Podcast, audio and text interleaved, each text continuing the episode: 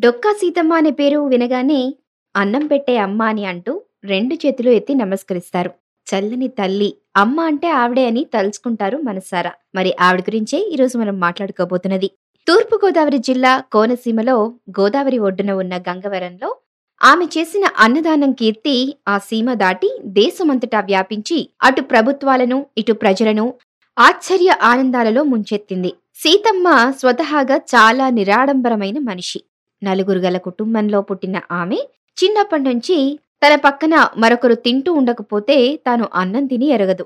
తాను తింటూ ఇతరులకు పెట్టకపోతే ఆమెకు తోచేది కాదు. పుట్టినరోజని పండగని నోములని వ్రతాలని పేరు పెట్టి ఊర్లోని అమ్మాయిలందరినీ పిలిచి పేరంటం చేసి వాళ్ళకి ఇంత పెట్టి పంపించటం ఆమెకు సరదా.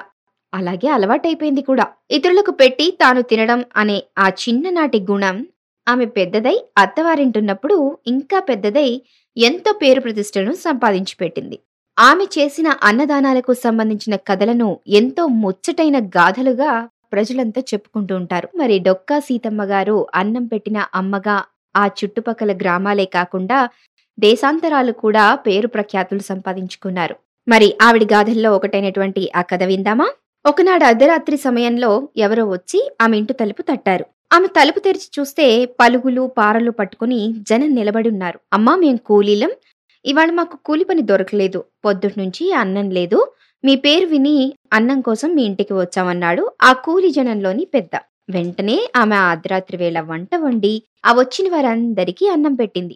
కడుపులు నిండి ఆనందంతో కళ్ళ వెంట నీరు కారుతుండగా ఆ కూలీలు ఆమె పాదాలకు దండం పెట్టి వెళ్ళిపోయారు ఇలాగే ఒకనాడు గోదావరి పొంగి ఉరకలు వేస్తోంది. ఏ సమయాన ఊరిలోకి వచ్చి పడుతుందోనని గంగవరం ప్రజలంతా కూడా తల్లడిల్లిపోతున్నారు. సీతమ్మ గారు రాత్రి భోజనాలైన తర్వాత పెరటి గుమ్మంలో ఉండగా సీతమ్మ తల్లి నేనీ వరద నీటిలో చిక్కుకొని పోయాను. పొద్దుట్నుంచి అన్నం తినలేదు.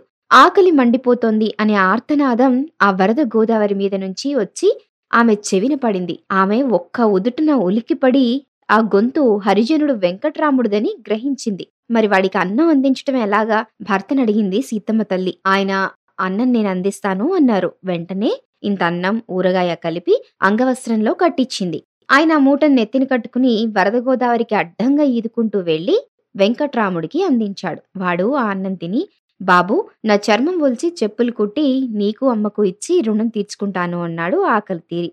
గోదావరి మధ్యలో లంకలో గుడిసె వేసుకుని వ్యవసాయం చేసుకుంటూ ఉన్న వెంకట్రాముడిని వరద గోదావరి చుట్టుముట్టేసింది. అతడికి అన్నం పెట్టినటువంటి సీతమ్మ కథ ఆ అన్నం పట్టుకు వెళ్ళిన ఆమె భర్త డొక్కా జోగన్న గారి కథ దేశమంతా వ్యాపించడమే కాదు. ఆనాటి బ్రిటిష్ ప్రభుత్వం పాలకులను కూడా ఆశ్చర్యపరిచింది. వెంటనే వారు ఆమెను సన్మానించాలని రాజధాని నగరానికి రమ్మని ఆహ్వానించారు. మరి డొక్కా సీతమ్మ గారి సహృదయానికి మెచ్చి ఆనాటి బ్రిటిష్ పాలకులు సన్మానానికి ఆహ్వానించారు ఆవిడ్ని. కానీ ఆమె సన్మానాల కోసం చేస్తున్నానా సర్వేశ్వరుని కోసం చేస్తున్నా అంటూ ఆ సన్మానాన్ని చక్కగా తిరస్కరించారు. అయినా ప్రభుత్వం వారు జిల్లా కలెక్టర్ ద్వారా ఓ బంగారు పథకాన్ని ప్రశంసా పత్రాన్ని ఆమె ఇంటికి పంపించి ఆమెను గౌరవించారు. మరి అన్నదానానికి మించిన దానం లేదు.